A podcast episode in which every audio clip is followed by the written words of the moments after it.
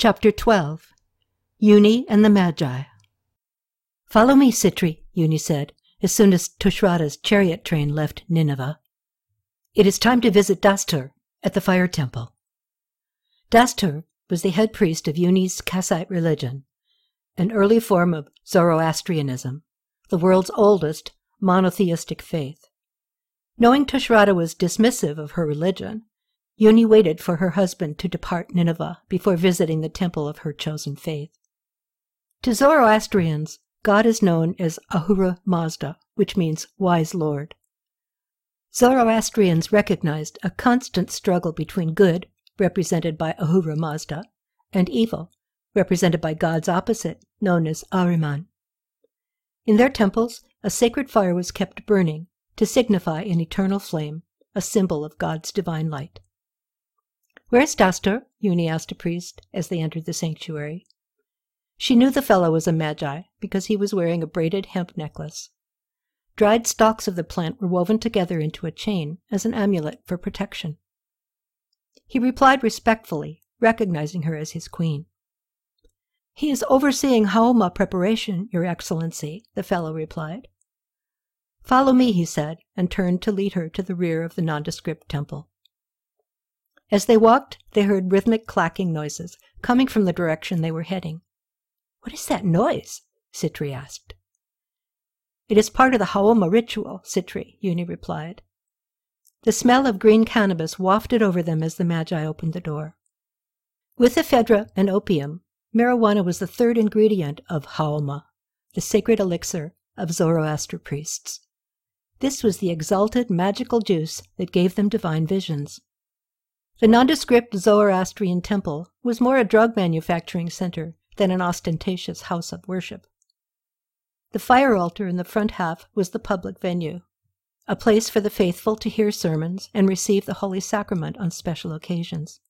Three priests were making the rhythmic drumbeat as they pulverized soaked stalks of cannabis in large stone bowls.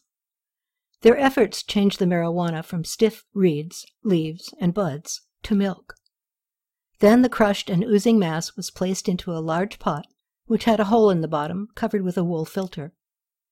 The filtered cannabis juice was then mixed with water, Syrian rue milk, poppy seeds, and even almonds, depending on ingredient availability and the desired outcome of the narcotic high. After it was offered as a libation to the gods, the remainder of the haoma was consumed by the priests and the worshippers. It was highly valued for its stimulating hallucinogenic effect. Acknowledging his royal guests, Dastur allowed the scribe to oversee the operation while he moved the royals to a quiet place. Is it true that Ishtar has come to Lalish? Yuni asked Dastur. He nodded. What have you heard? she pressed. Is she angered because my husband sent her statue to Egypt? Yes, Dastur replied, trying not to show his fear. But remember, I was following your wishes. You felt banishing Ishtar from Nineveh would make us stronger, but it may have backfired.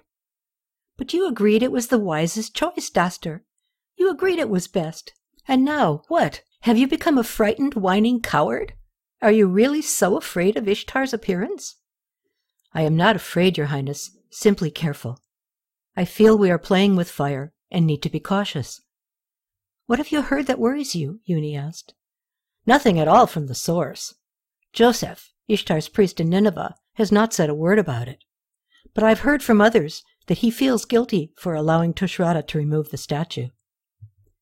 Sitri and I are leaving for Lalish tomorrow morning, Dastur. I would like you to accompany us. I cannot, Your Majesty. I must oversee this Haoma harvest. The preparation of the sacred elixir is too important to leave to my underlings. We need the Haoma to help us survive the impending argument of the gods. I will send my priest Emil with you in my stead. Surely the strength of Ahura Mazda will be enough, Dastur. Why do you feel so vulnerable? I have learned the talisman that came from Ishtar's womb is in Ankh, my queen. This tells me Ishtar has the gods of Egypt with her. The Ankh is a symbol of life itself to our Egyptian friends, and the reason the Yezidi priests are sure she is Ishtar. If this is so, we will be outnumbered. This is my great fear. Then it is even more imperative that you see her yourself. I need your help, Dastur. You are the most powerful high priest west of the Zagros. You must accompany me to Lalish. I am bringing chariots and soldiers, and will use them if necessary. I am unclear, your majesty. What is your reason for the visit? What good are the feeble war instruments of men against the power of gods? If this is truly Ishtar, I believe something happened to her when she returned to Earth.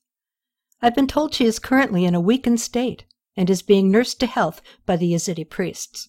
We must move quickly to take advantage of her frailty. The Ankh Ishtar brought to Lalish must be the instrument she uses to wield her power.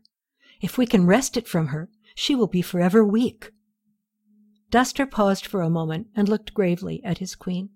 This is a dangerous mission for you, but I feel it is one you must do alone. My presence would only make them suspicious of your motives.